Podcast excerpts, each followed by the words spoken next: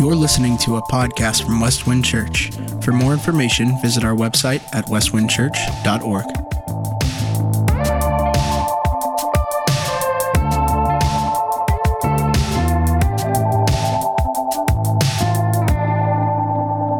Good morning. Great to see you today. Turn to your Bibles, if you would please, to Acts 18. If you're a guest, a newcomer, we have a fair amount of guests this morning. Thank you for being with us. We're going through the book of Acts, about a year long journey. We titled the series Being the Church. We want to emulate the beautiful aspects of the early church, and there's so many. This morning, we're going to see um, a tremendous example of what it means to do teamwork, uh, ministry as a couple. And so Acts 18 is a, a, tremendous passage that broadens through the rest of the New Testament as we explore the idea of this couple, Priscilla and Aquila. Now, I hope you've seen, since we've been journeying over the past many months, that uh, the book of Acts and scripture highlights the power and value of team ministry. In Acts chapter 1, there's a team that uh, had. Uh, uh need for a replacement. And so Judas, of course, took his life, sadly, as he betrayed the Savior. And they cast lots, they prayed, and God uh, added a team member, Matthias, to the band of 12 brothers to take the gospel to the ends of the earth. Fast forward to Acts chapter 6, you may recall we discussed the conflict in the church and that leaders handled it prayerfully and wonderfully by raising up a team of seven individuals full of faith, full of the Holy Spirit, full of wisdom to take care of the widows in their need. And then you go to this beautiful passage we explored a few weeks ago, Acts chapter 13. And the uh, church is fasting, the church is praying. What happens? The Holy Spirit says, Set apart for me a team, two men, Barnabas and Saul, to take the gospel west. And then Acts 15, a little bit more turmoil in the church one team becomes two. And Luke traces in the book of Acts the second team where you have Paul, Silas, Timothy, and Luke taking the gospel to Europe. And now we come to this beautiful passage in Acts 18 where we're going to see the dynamic duel of Priscilla and Aquila, husband and wife team doing ministry. Now, for those of you who aren't married, or for those of you who are brand new married, congratulations, Caitlin and Ben. How come you guys are so happy this morning? Do you know they got married a week ago? Just came back from the honeymoon. Woo! Yeah, you look happy. Great. Sorry, sorry, tangent. Um, just, just good stuff, though. So where were we? Oh, the power and value of team. Um, in Ohio, I spent 16 years in ministry in Ohio. Uh, our family got married, our, our kids uh, were born there, and, and so I got to know the Amish community. And I have such fondness for the Amish and how they live life and, and so forth. And I don't know if you've ever seen this, but this is the, an example of the power and value of team. Have you ever seen the day, one day, where the Amish gather as a absolute community to build a barn? And so the plans, of course, and resources are all laid out. And then the men go to work. And guess what the women and children are doing? They're preparing a feast and they're being mentored. And after the barn is built, boy, they celebrate the hoopla and the power and value of team. If you're familiar with Ecclesiastes chapter 4, verses 9 through 12, I'll paraphrase it. Two are better than one. Why? They have better return for their labor. If one falls down, the other's there to pick them up. Pity the person who doesn't have a teammate. And so we're going to see again the power and value of team. So, Acts chapter 18, look at verse 1. And I want to connect the dots. You know, Acts is a travel log. We're looking at about 25 to 30 years of ministry.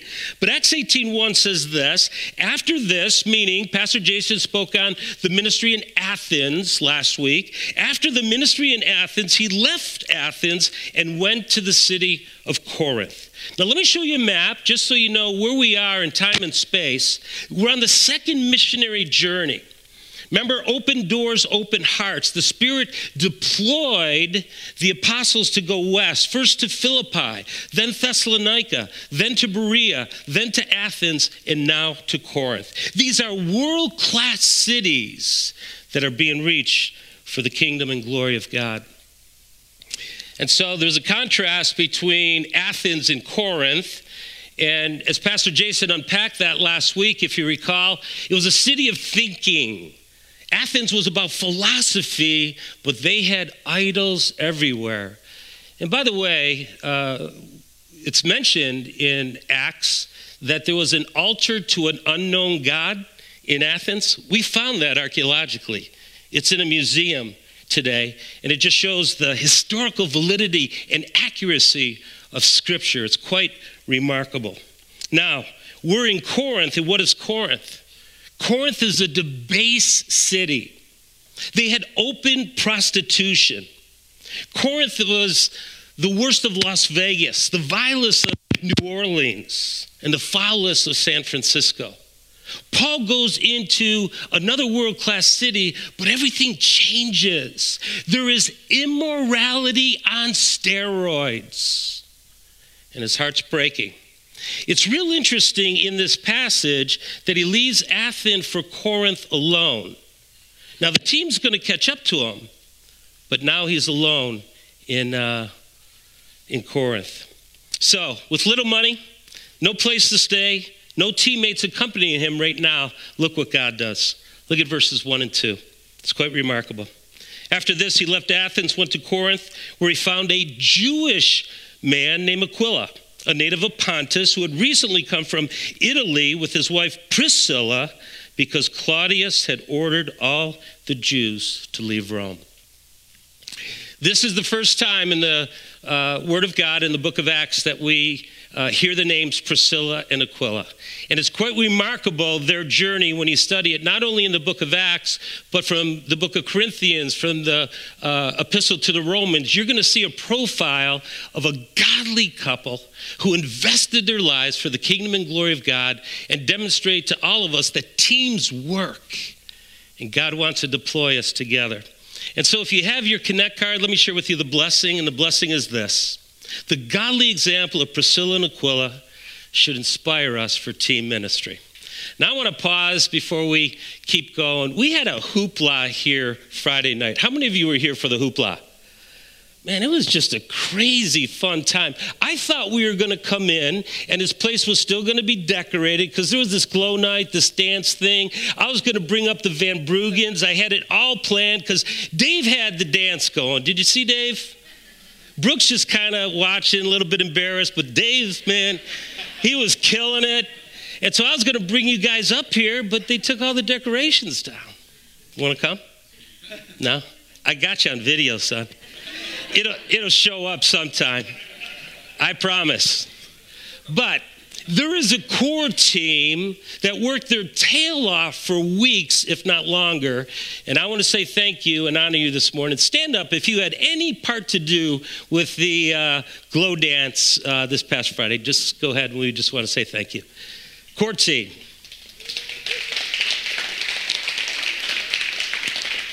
And of course, folks, there's a lot of people in back that are serving our kids today, but it demonstrates this. You can't pull off an outreach to the community an inreach to the church without uh, teamwork.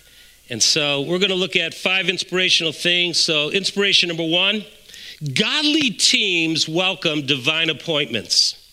Now, please don't minimize this because this is the book of Acts. We have seen the Holy Spirit time and time again orchestrate divine appointments. Let's take a look at this one. Verses 3 and 4.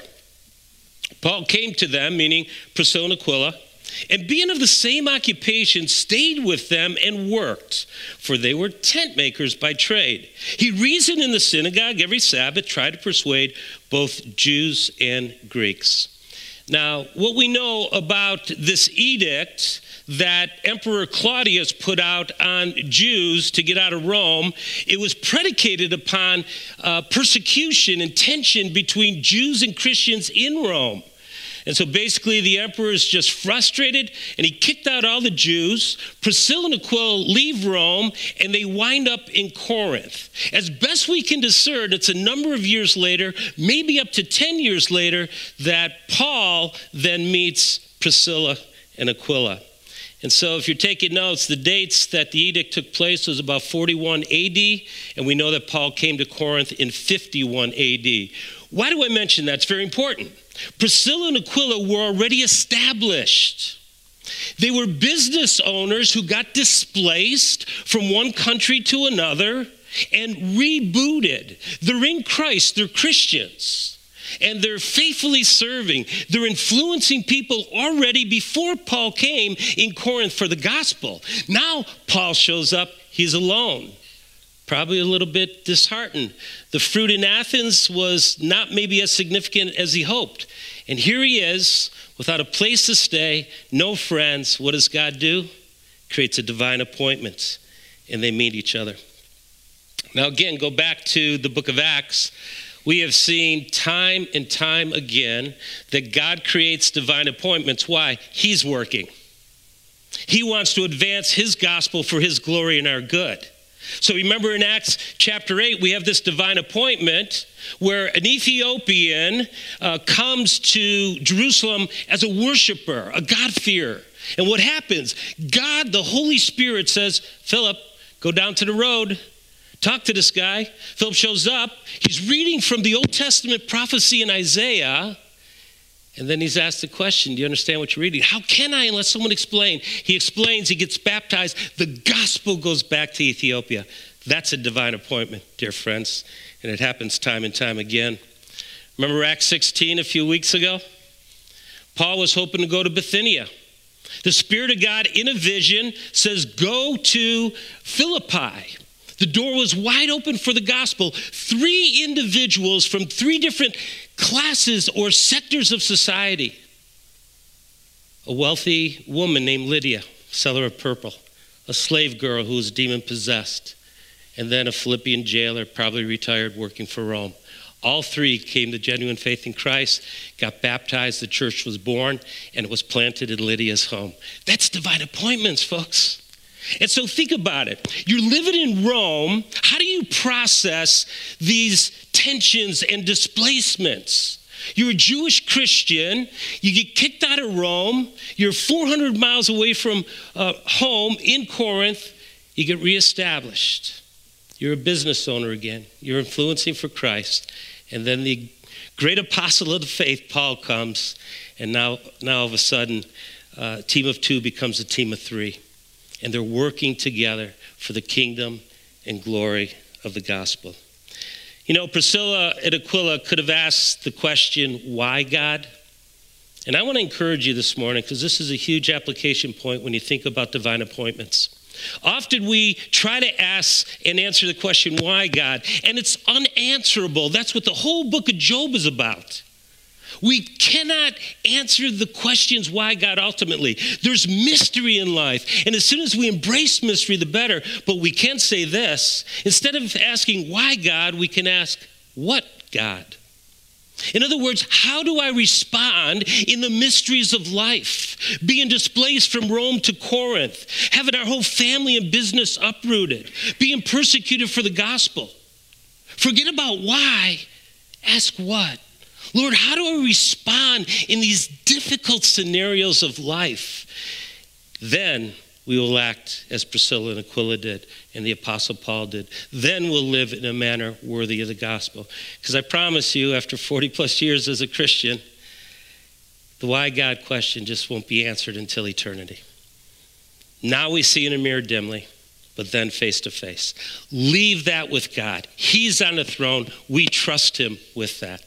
So, Ellen and I have a paradigm for life, and it's been long standing. We constantly, with eyes wide open, enter any given day and week looking for divine appointments. And I tell you something, folks, when you do that, guess what? They'll show up more than you realize. So let me tell you a story from last fall. We were inspired to go to the Inner Visions banquet, one of our ministry partners. We'd never been there before, didn't know a whole lot about it. Is that me? Cracking, popping? Nah, doesn't matter. Snap, crackle, pop, forget it. All right. Um, and so there we are, we're sitting at a table, and we were a little discouraged because we thought we were going to sit with the Van Bruggens and they dissed us. so, you know, you just kind of want to hang out with some of your folks and have been easier in the community. And next thing you know, we're at a table with about eight strangers. And uh, we got chatting, this and that. And then we met this gal, and uh, something connected.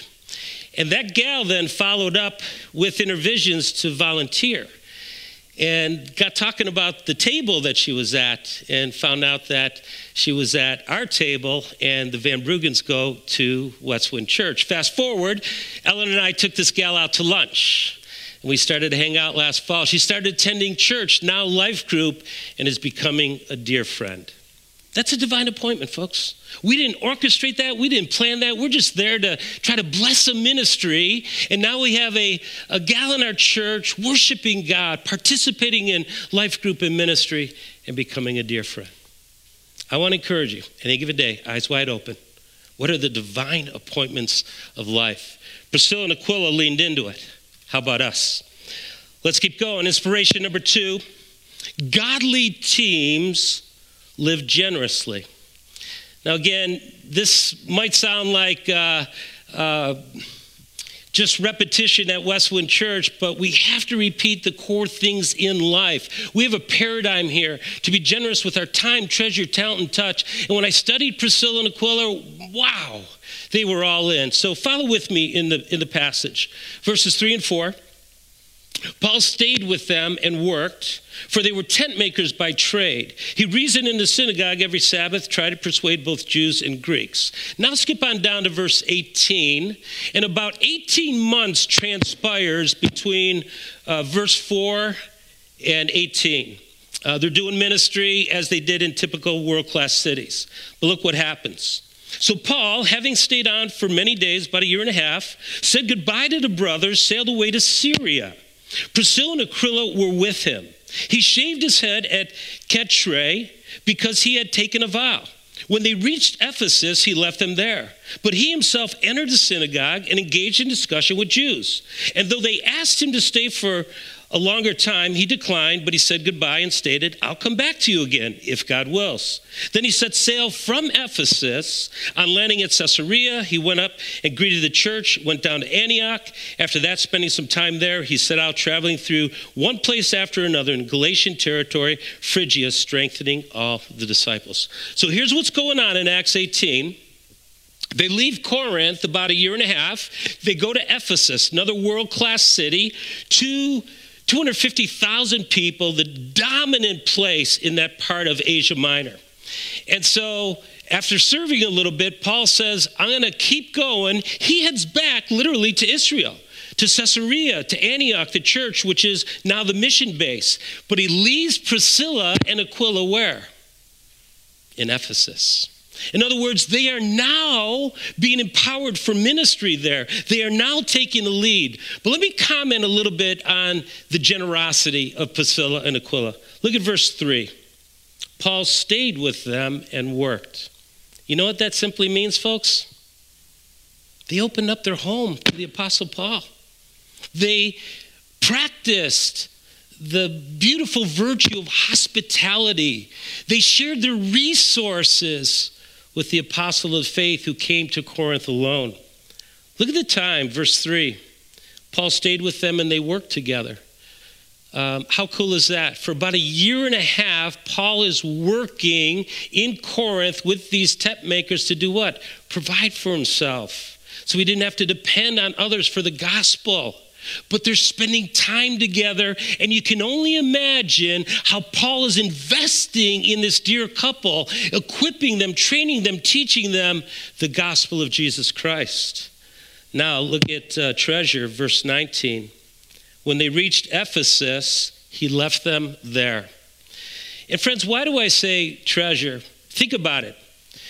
They were displaced from Rome Think through the implications. You're living in Rome, world class city. Your business is flourishing. Claudius kicks you out. You're 400 miles away. You get planted in Corinth, a new city. You start a business. Things are going well.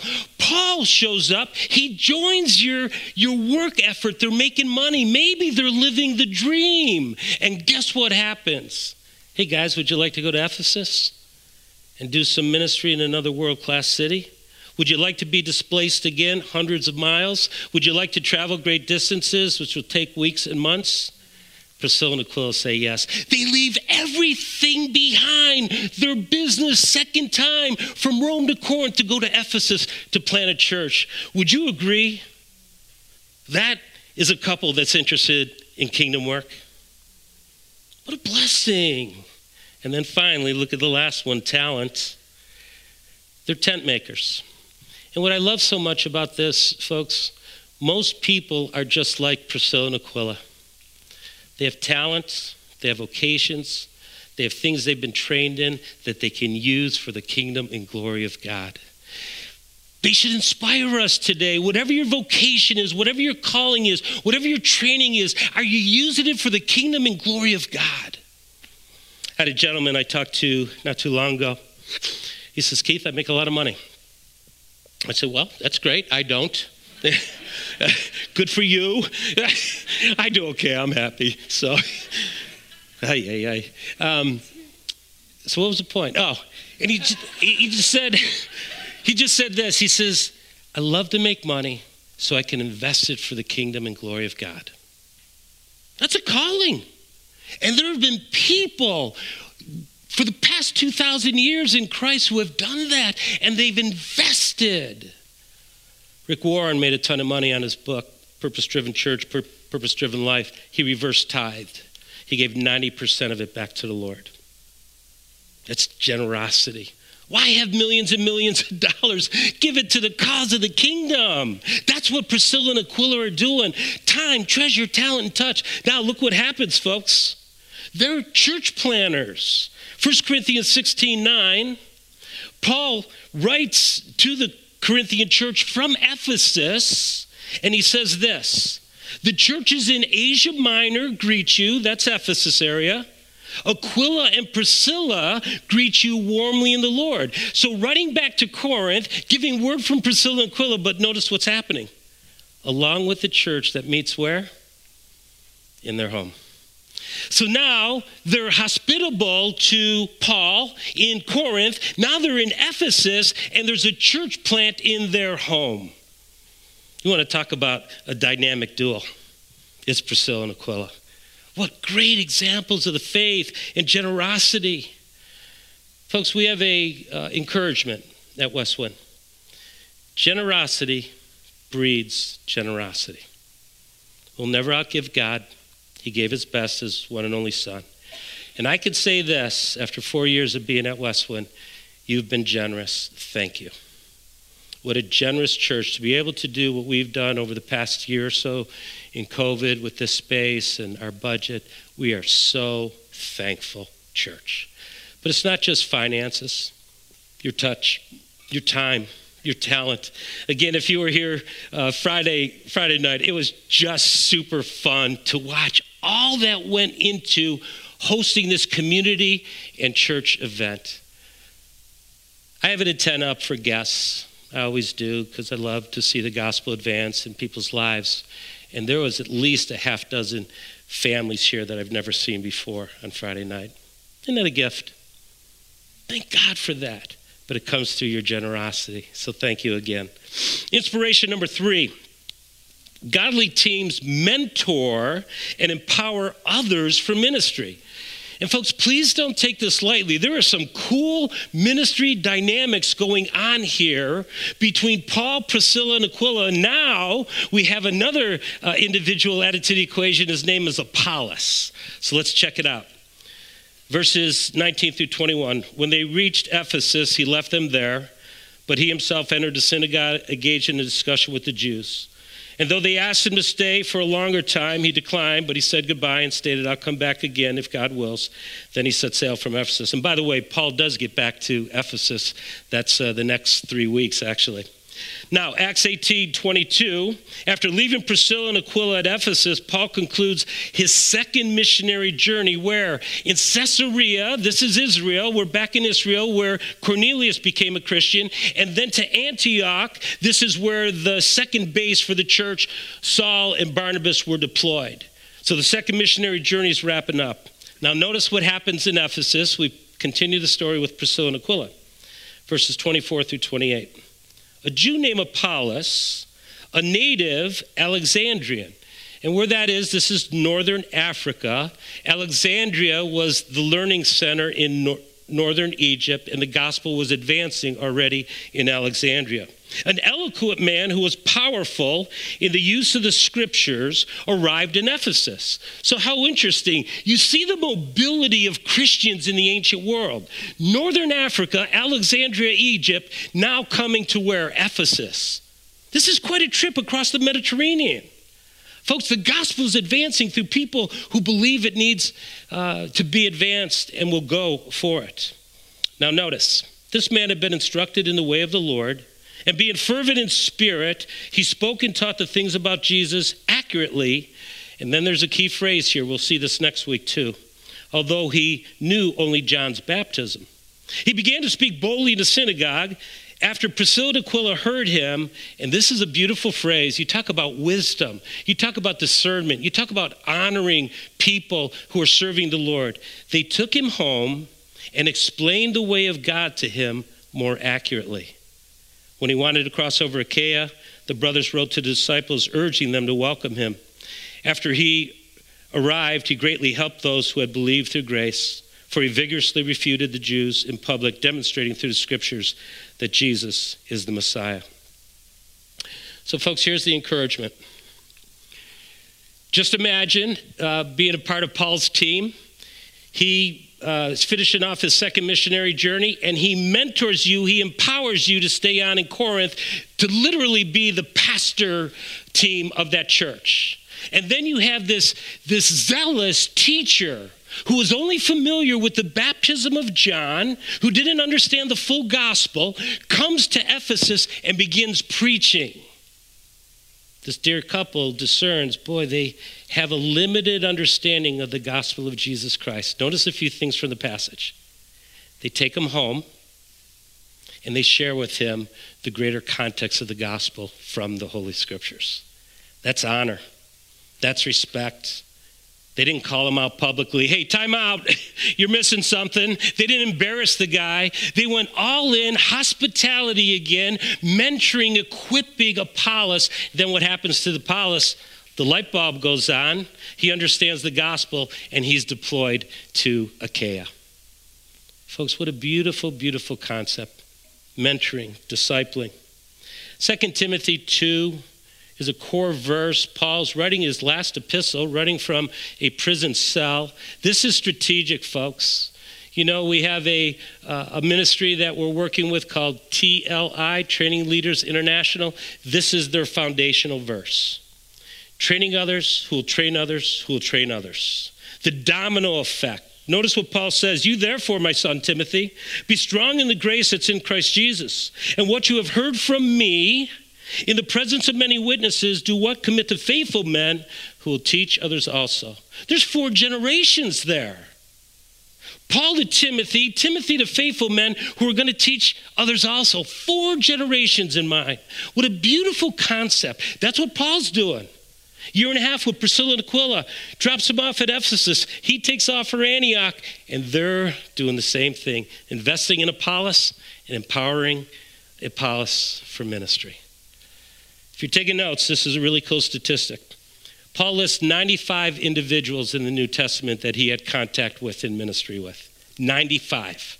36 were key team members where he highlights his co-workers, people that he spent time with, like Priscilla and Aquila. This guy was a mentor, a discipler, an equiper. Why? He wanted to fulfill 2 Timothy 2, 2. So others would go out and do the same.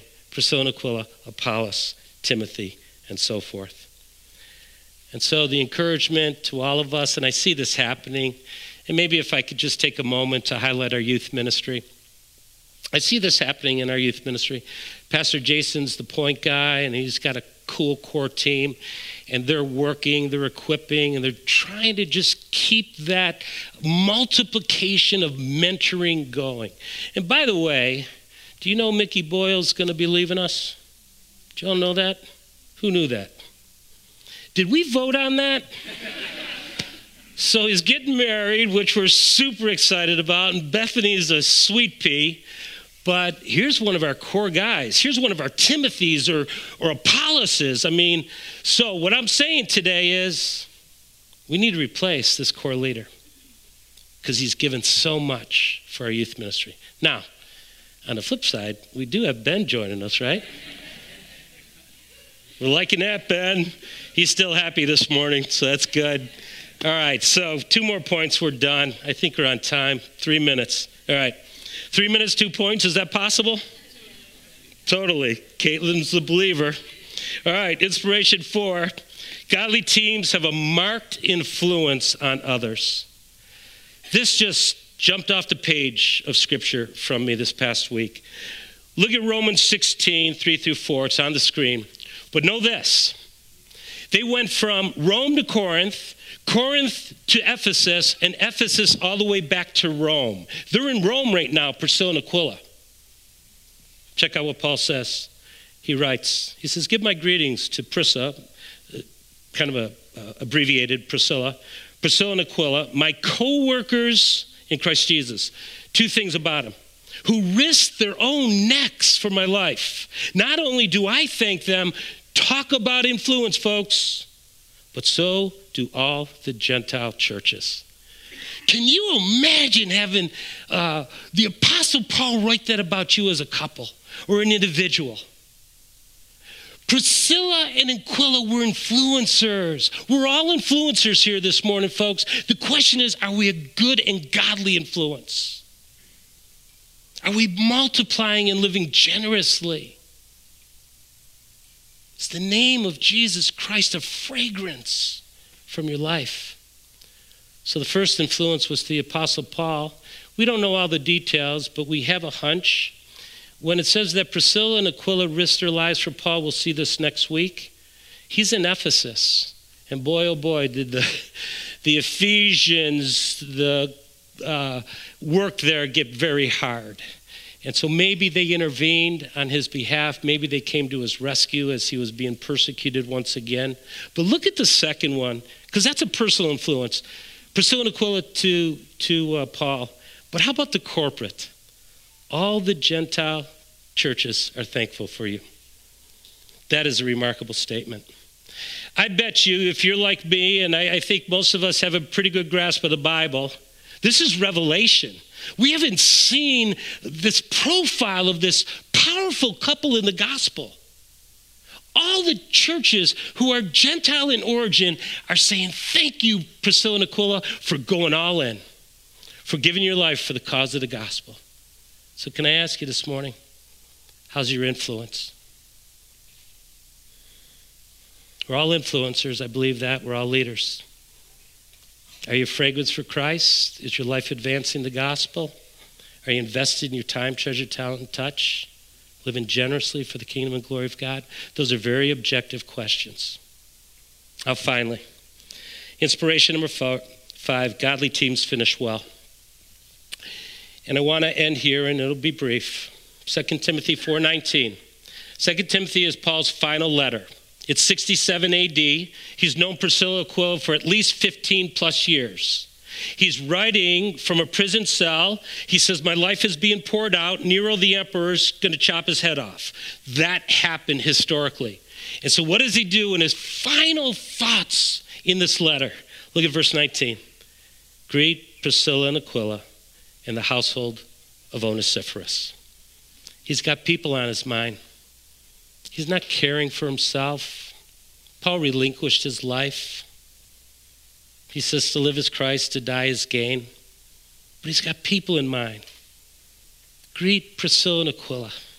These are dear folks who will continue, Timothy, to advance the gospel with you. Can I show you a map? Let me put it up. So we know this empirically from the whole of the New Testament. This dear couple had house churches in three world class cities. They had a house church in Rome, Corinth, and Ephesus. They were displaced. Let me show you the amount of miles they traveled. It's from San Diego to New York City. A lot of that travel was foot travel, average of 20 to 25 miles per day. Some of it was maritime travel, but that was also precarious. They literally went all in, folks, for the kingdom and glory of God.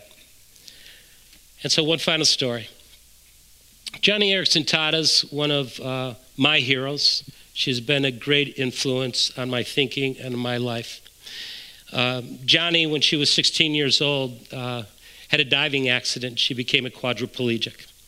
And so from age 16 on, she literally uh, just was handicapped. And so instead of asking the why God question, it was what God? What do you want to do with a quadriplegic? Fast forward 60 years. Here's what God has done to, through her. She's a prolific author, international speaker. But many years ago, she was invited by one of our presidents to be a part of a handicap commission to help uh, those who are handicapped become functional in society, not only domestically, but globally. She went all in. So, as part of that process, she had to be fingerprinted by the FBI. So she comes in to get fingerprinted, and the FBI agent's working with her, and he says, Joni, I, I just can't get any fingerprints. And they're going from one finger to the other, and there's no fingerprints. And then the aha moment came on for the FBI agent. He says, You know what? People who work hard with their hands, masons, construction workers, people who use their hands constantly, have deep, deep fingerprints. People who don't use their hands, it just doesn't exist. And that's why he couldn't get her fingerprint. And then for Joni, when she wrote about that experience, she said this. She says, What a privilege to be in Christ and to leave fingerprints wherever you go that are deep, God honoring for the kingdom and glory of God. So she challenges us to work hard, to take the unique life that she was given, a quadriplegic, has invested her life for the kingdom and glory of God. So, in closing, how's your fingerprint? Is it God honoring? Are you having an influence like Priscilla and Aquila? Are you part of a team ministry like we experienced Friday night to see the kingdom and glory of God advance? Friends, that's the privilege each and every one of us have. So let's put our fingerprints on this world for Christ, on each other for Christ.